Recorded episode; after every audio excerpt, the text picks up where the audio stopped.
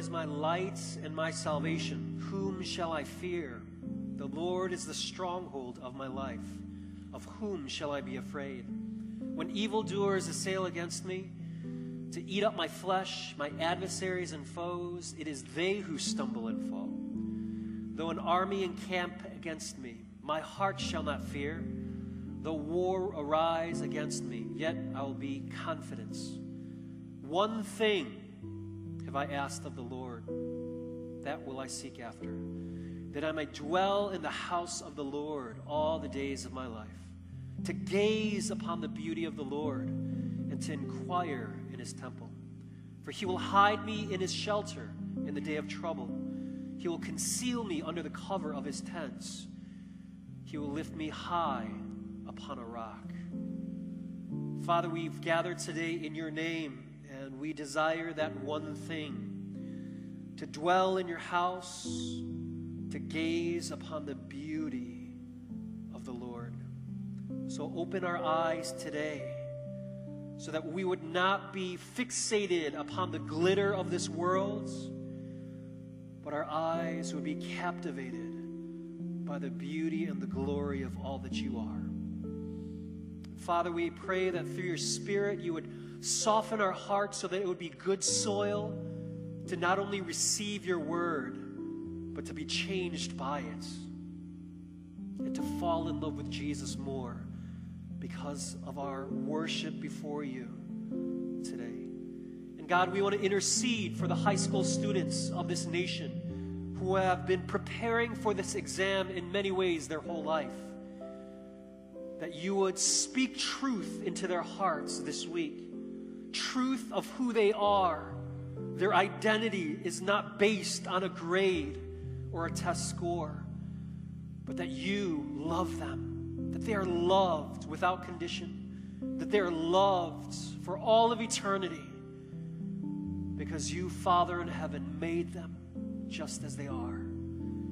So I pray also for all the parents who have been applying pressure on their children for all these years all these days, that they too would experience a change of heart this week to extend grace and love and blessing over their children. Turn the hearts of the parents back to the children and turn the hearts of children back to them. And may you turn the hearts of both children and parents back to you. Let this nation return back to you fall upon our knees in humble repentance and to cry out to you for mercy and grace again. And so, Lord, we ask for that same mercy and grace now so that we would be changed by your word. Father, I ask that you would fill me with your spirit, anoint me, empower me, and preach through me today so that the words of my mouth and the meditation of our hearts would be pleasing and honorable in your sight. O Lord, our rock, our redeemer. And it is in Jesus' name we pray. Amen. What is your calling in life? You know, it's a question that everyone seeks to find an answer for. Uh, my calling into pastoral ministry uh, came to me while I was a freshman in college. I shared, I think, the longer version uh, several years ago, but for those of you guys who missed it, I'll give a, a brief synopsis of how God called me into pastoral ministry. Uh, came during my first year in college, actually, my first semester in college. I was spending a lot of time in prayer and fasting, seeking the Lord's direction so that I would not waste any of my college years. I really wanted to prepare well. And so that became my prayer. I said, God, prepare me as much as you can to use me as much as you can. And so uh, I prayed and I asked God, God, if, it's, if you want me to go in business, let it be clear so I can prepare for business. If it's going to be architecture, let me prepare for that. If it's ministry, let me prepare for that. And so I sought the Lord, and that first semester, God brought confirmation through various ways. And for I know for many people, uh, they've found this helpful. So there are four things in particular that God uh, I felt used to bring confirmation for my uh, professional or vocational calling. And that was number one, uh, after a lot of time in prayer, in fasting, I did start to grow an inner conviction. I had an inner passion that was burning and growing for ministry. And uh, I realized that, that was something that I was falling in love with.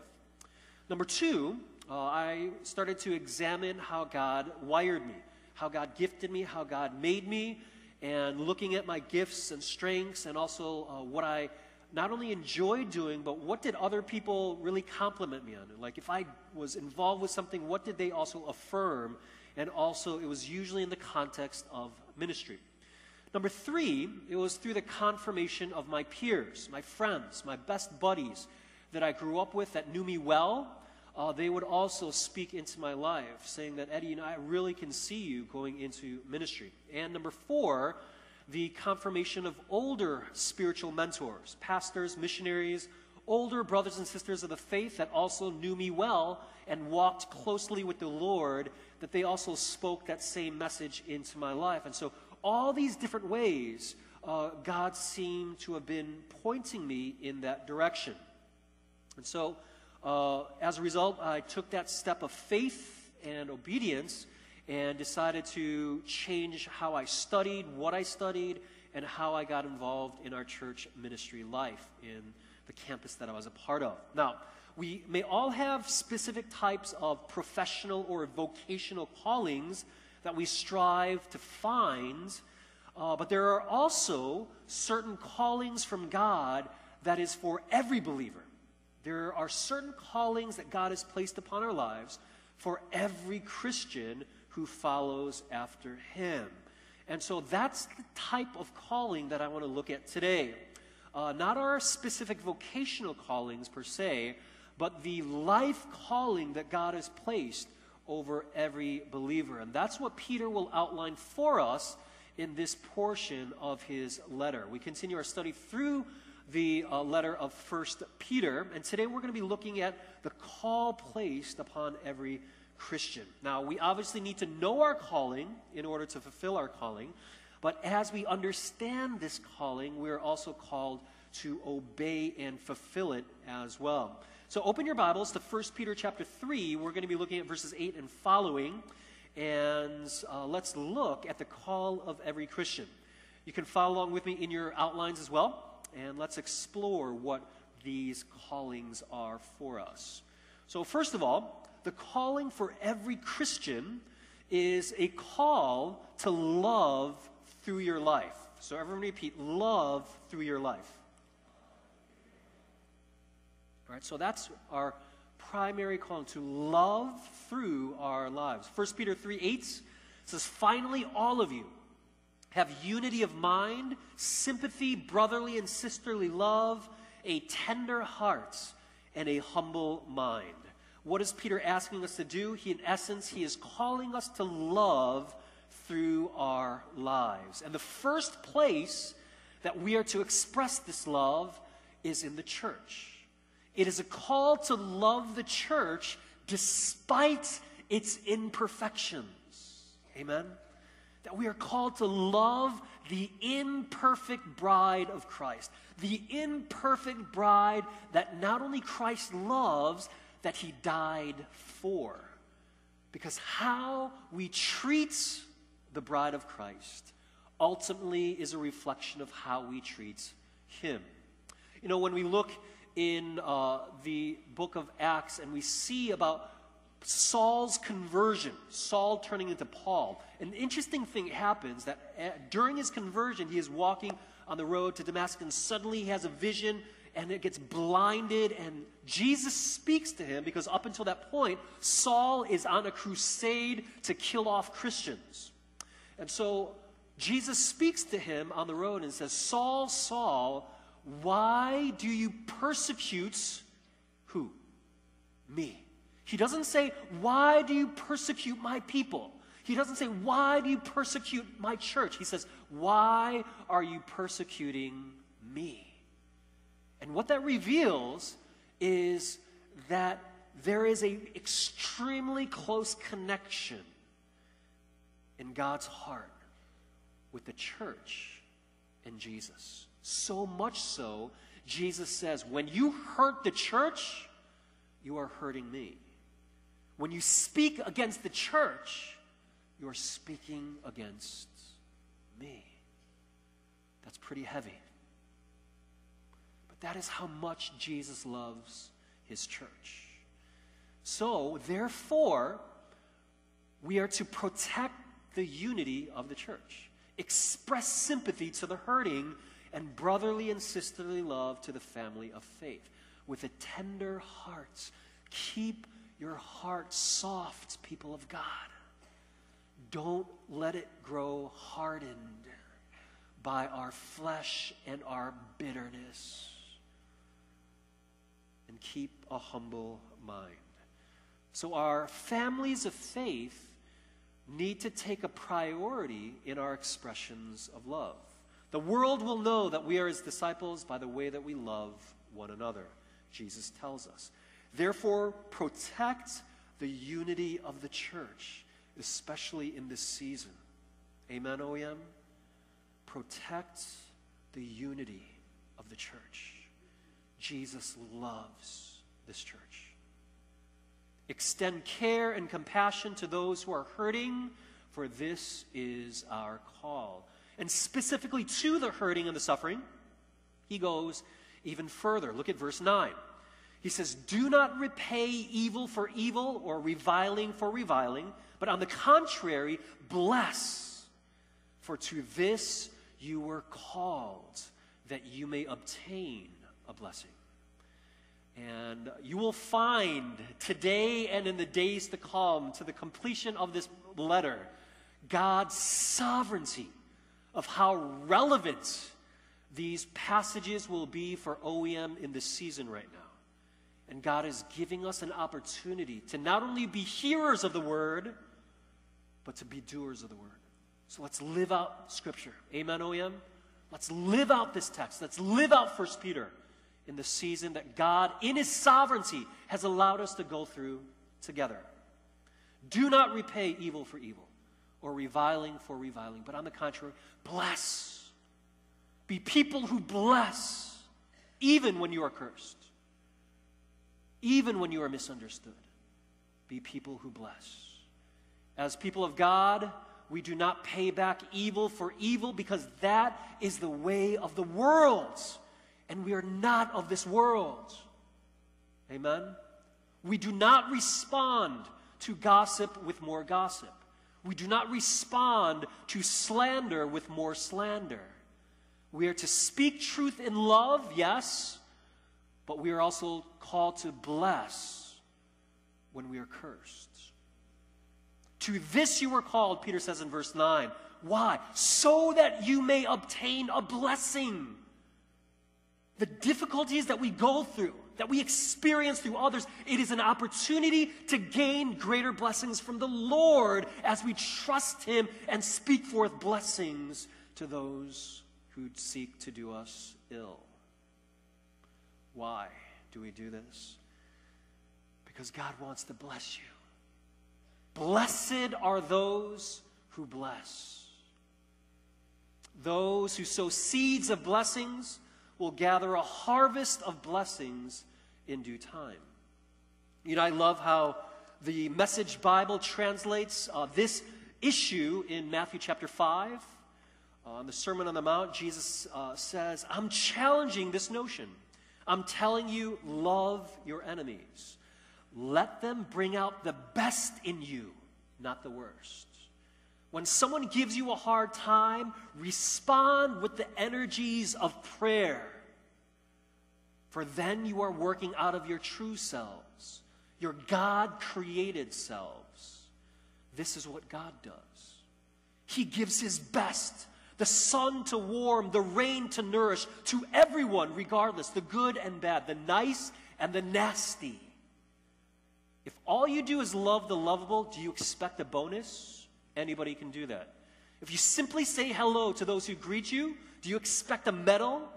Any run of the mill sinner does that. In a word, what I'm saying is grow up. You're kingdom subjects. Now live like it. Live, live out of your God created identity. Live generously and graciously towards others the way God lives towards you. What a beautiful translation of what kingdom living is to look like. This is how kingdom citizens are to live. In a world that is not our home, we don't live like this world. Blessed are those who bless, especially when responding to a curse. Verse 10 and 11. For whoever desires to love life and see good days, let him keep his tongue from evil and his lips from speaking deceits. Let him turn away from evil and do good. Let him seek peace and pursue it. A truly blessed life by God will cover over those who keep their tongue from evil. The blessings of God cover over those who hold their tongue from evil, who keep their lips from speaking lies. Because another way that we love through our lives is by the words that come out of our lips. Because that is a reflection of what's going on in your hearts. Out of the overflow of the heart, the mouth speaks. Luke 6:45. Verse 12. For the eyes of the Lord are on the righteous, and his ears are open to their prayer, but the face of the Lord is against those who do evil. So, a great blessing of living a life of love is that the favor of God will rest upon you, that His ears are turned to those who humble themselves in this way and follow Him. His eyes are on the righteous, His ears are open to their prayers, meaning He invites Himself to a new level of intimacy for those who suffer unjustly. His presence rests upon those people who trust him during that time. But his face turns away from those who do evil.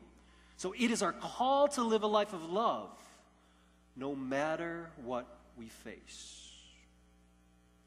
Martha Myers was, a, was an American missionary doctor serving the poor in Yemen.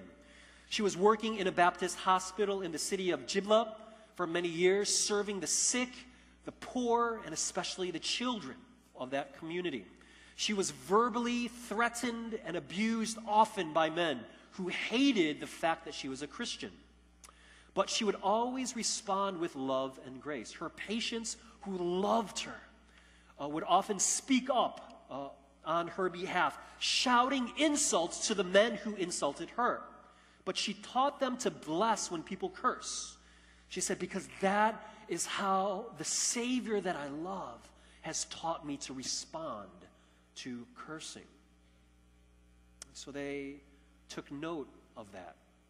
One day, a man came into the hospital holding what appeared to be a baby wrapped in cloth in his arms. And when he reached Martha, he unwrapped the blanket and pulled out a pistol instead, and he shot her point blank, and she died. He was doing what many men were doing during that period, and that was targeting American Christian lives. Her death left the community in shock and in sorrow. They felt deeply loved by her, and therefore they loved her deeply as well. Hundreds were weeping over her loss. The people she comforted, those she vaccinated, those she healed, those she led to faith in Christ, there was a city and a community in mourning. The community gathered together by the hundreds to honor her and her death. But also, they wanted to honor her Savior by following the example that she left. So they gathered together not to protest, not to shout curses at her murderer. They gathered together to pray blessings over the man and over the people who hated her. They prayed for their salvation. They prayed for their repentance. They prayed that God would have mercy on their souls, just as God had mercy on them. Martha's life and the lives of those she touched was a message of love, and it turned out to be a testimony for the whole community. That is the calling for every believer. We are called to love through our lives. And I want to celebrate that uh, with last week being Orphan Sunday, we gave out the opportunity for people to be pioneers for the first pilot program that we were allowed to have by this nation, uh, where expats can become uh, foster care givers and parents for North Korean children uh, who are living in South Korea. And I want to celebrate that there are uh, 13 families that stepped up in OEM, said, We want to be a part of this.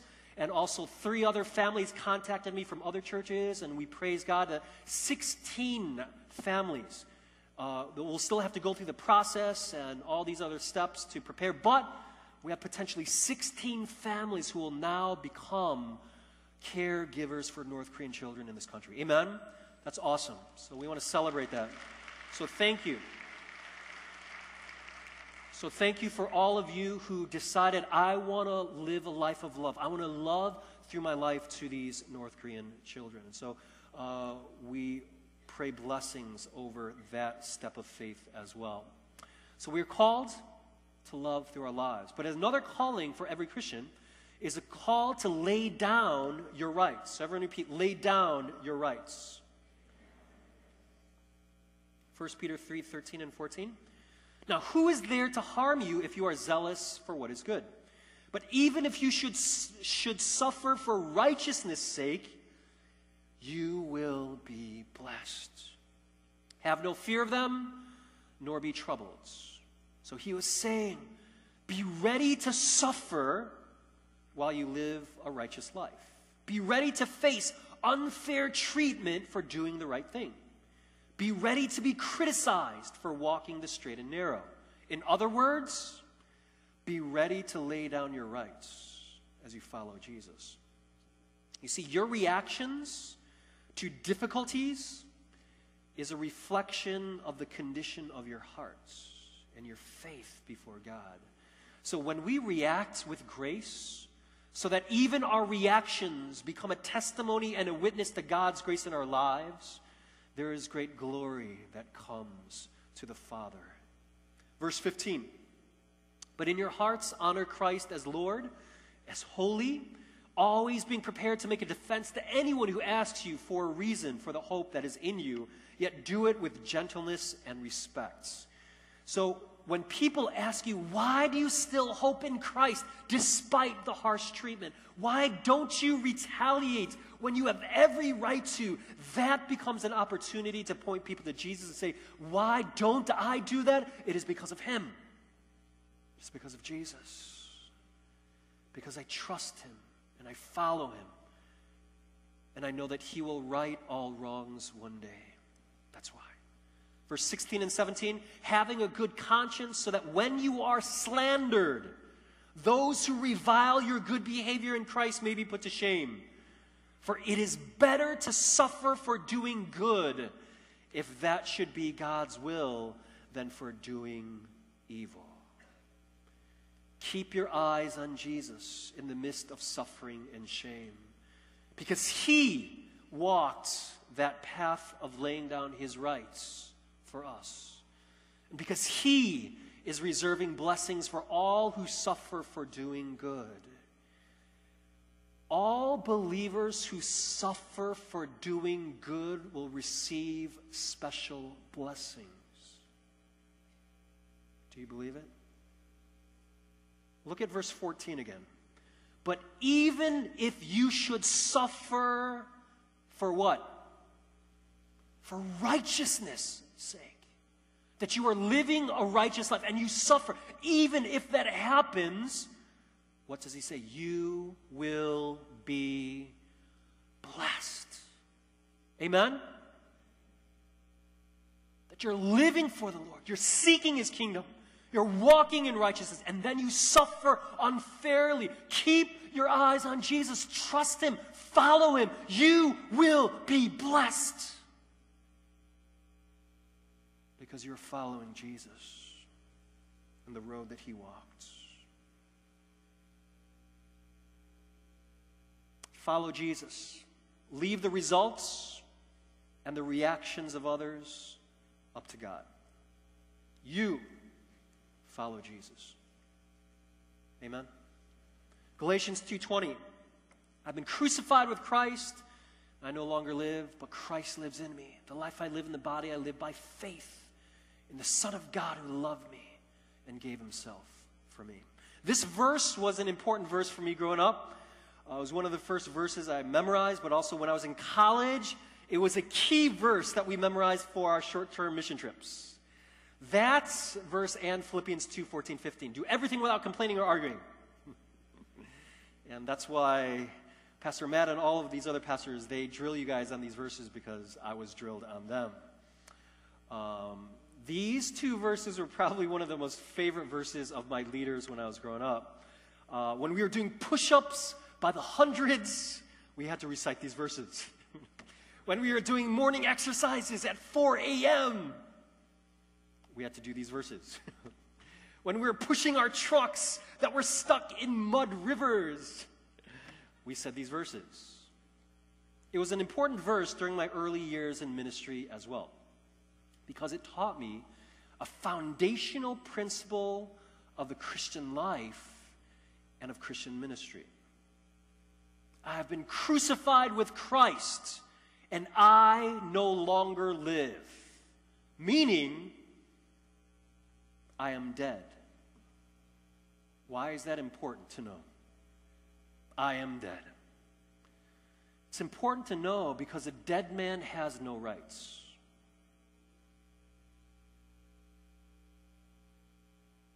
The Eddie that would once demand his rights to have things go my way, that Eddie has been crucified with Christ.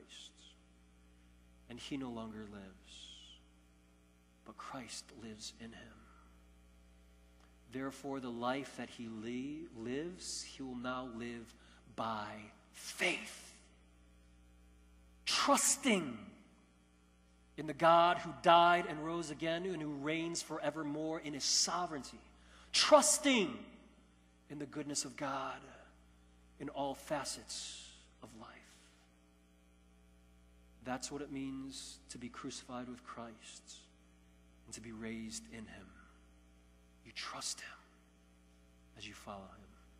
Even through the narrow roads where few people walk where everybody else is demanding their rights and their ways. No, you die to yourself. You trust. You follow.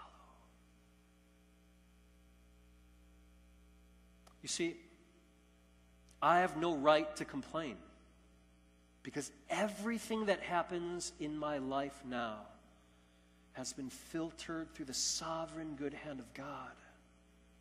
And everything that happens to my life, Everything that happens to my life is grace and mercy. Everything. You see, we cannot control our circumstances. We can't control how people will treat you. But we can control how you respond to those circumstances. And that's what we will be judged for. And the principle that now comes into greater relevance for our lives is something that I shared a few weeks ago, knowing that several weeks later you guys would understand the depth of this principle more, and now I can reiterate it. You need to realize that everything that happens in your life is an opportunity to trust God and to be transformed into the image of His Son. Everything that comes into your life. Every circumstance that hits you by surprise is an opportunity to express faith and trust in Christ, and it is an opportunity to allow Christ to be formed in you. Everything. Everything. Every moment. Every circumstance that comes into your life from now until glory is an opportunity for you to say, I've been crucified with Christ. I no longer live the life I live in the body. I now live by faith in the Son of God who loved me and who loved me enough to give himself for me. Everything is an opportunity to trust him and to allow God the Father to form Christ let him form Christ in you. in this season. Come out of this season looking more like Jesus. Come out of this season shining more of Jesus. Amen.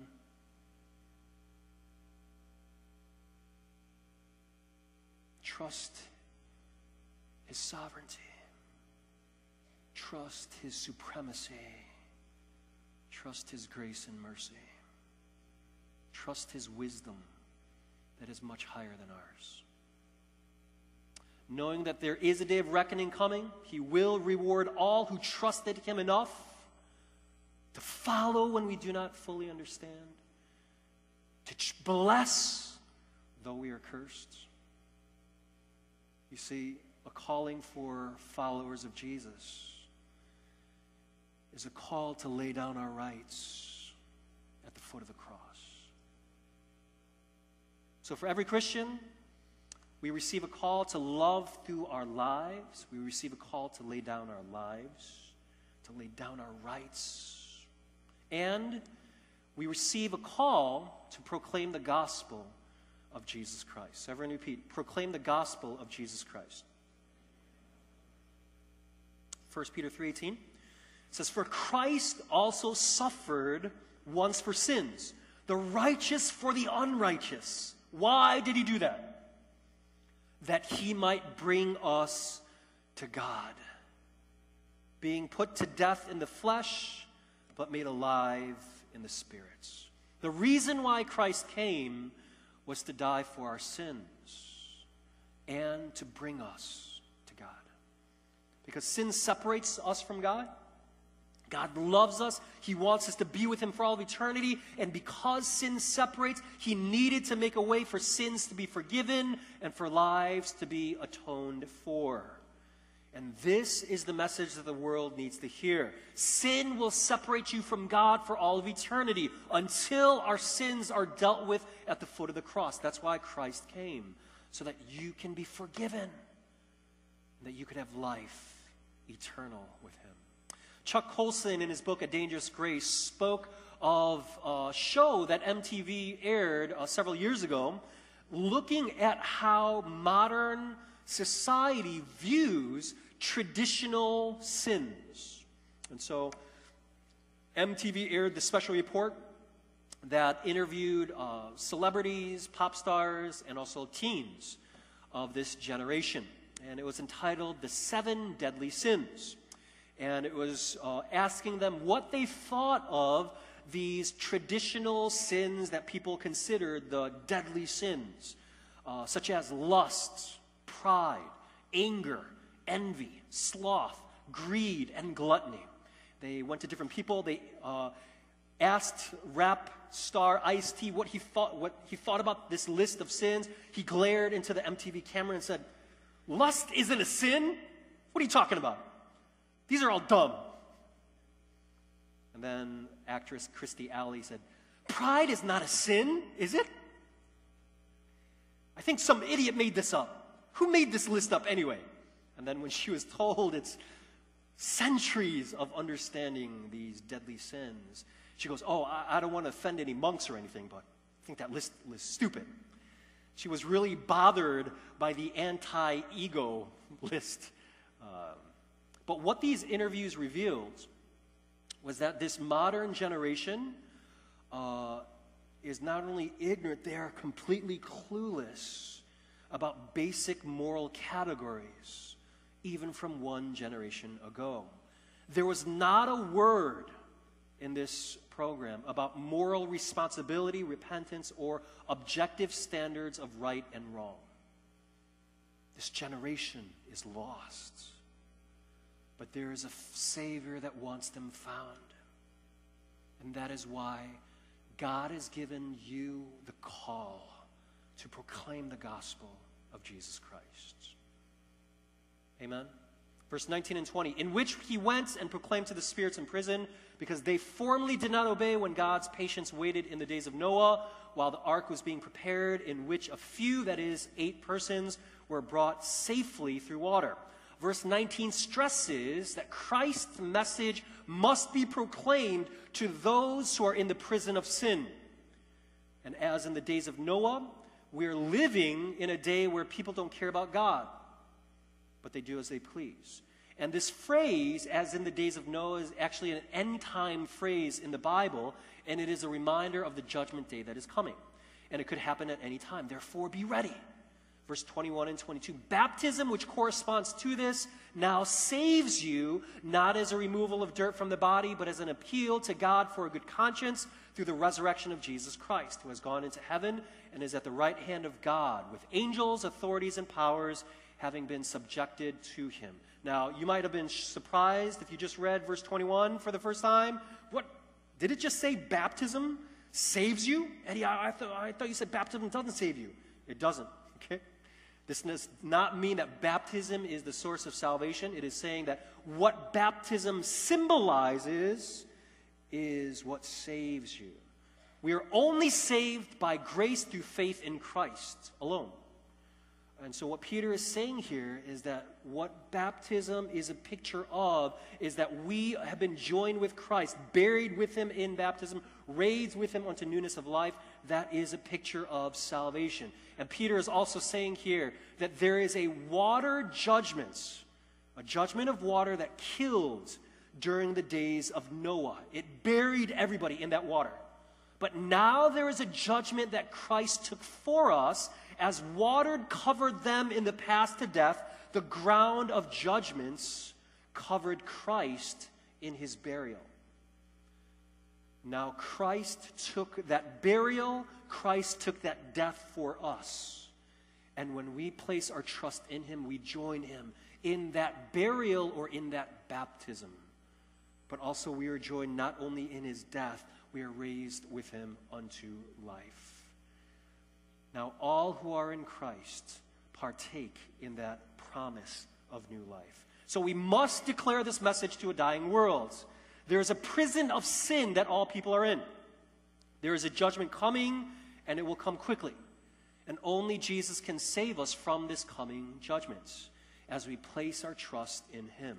This is our message, and this is our calling. Max Lucado once said this The cross did uh, what sacrificed lambs could not do. It erased our sins not for a year, but for eternity. The cross did what man cannot do. It granted us the right to talk with, love, and even live with God. You know, Bill Bright was the founder of Campus Crusade for Christ, a global campus ministry reaching uh, many, many people around the world. And it, he was on his deathbed, and he was nearing death, and the doctor said he probably only has a couple months left to live. And so uh, that ministry that he started uh, reached more, more than 4 billion people around the world with exposure to the gospel uh, since it started in 1951.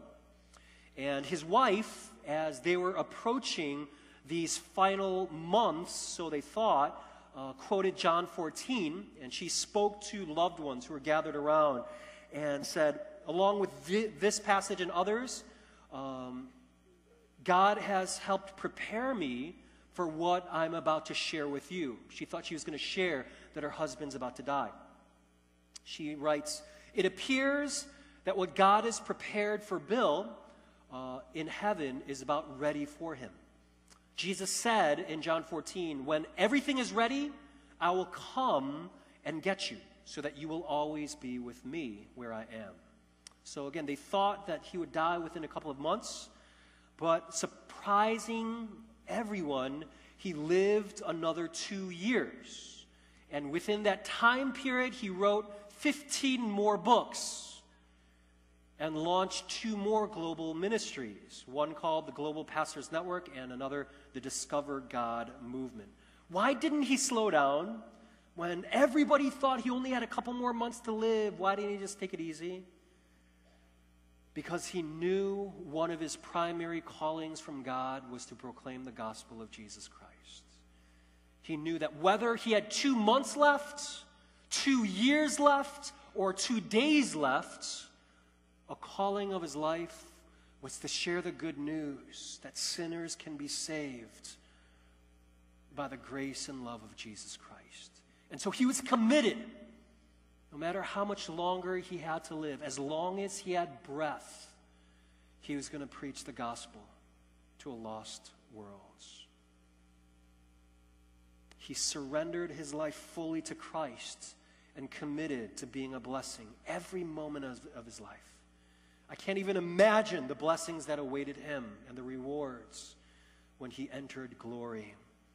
But rewards await not only the Bill Brights or the Billy Grahams who celebrated his 96th birthday yesterday, uh, but every believer who faithfully fulfills God's call upon their lives. They too will be greatly rewarded for trusting, cherishing, and following Him. Those who chose to obey the call to love with our lives. Those who chose to obey God's call to lay down our rights. Those who chose to obey God's call to proclaim the gospel of Jesus Christ. That is the call of every Christian. And that is the call that we are called to fulfill today. Amen. Let's pray.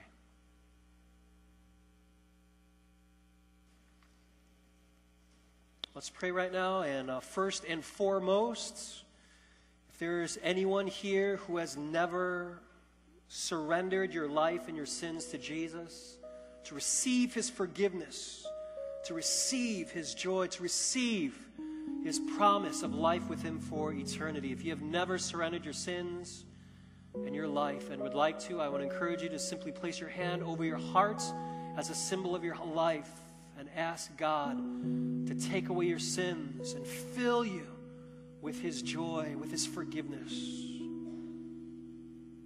For the rest of us, can we also pray that God would allow us to trust Him enough to bless in this season. To bless, though it is difficult. To bless, even if you are. So let's be a people of blessing to truly be blessed. Let's pray.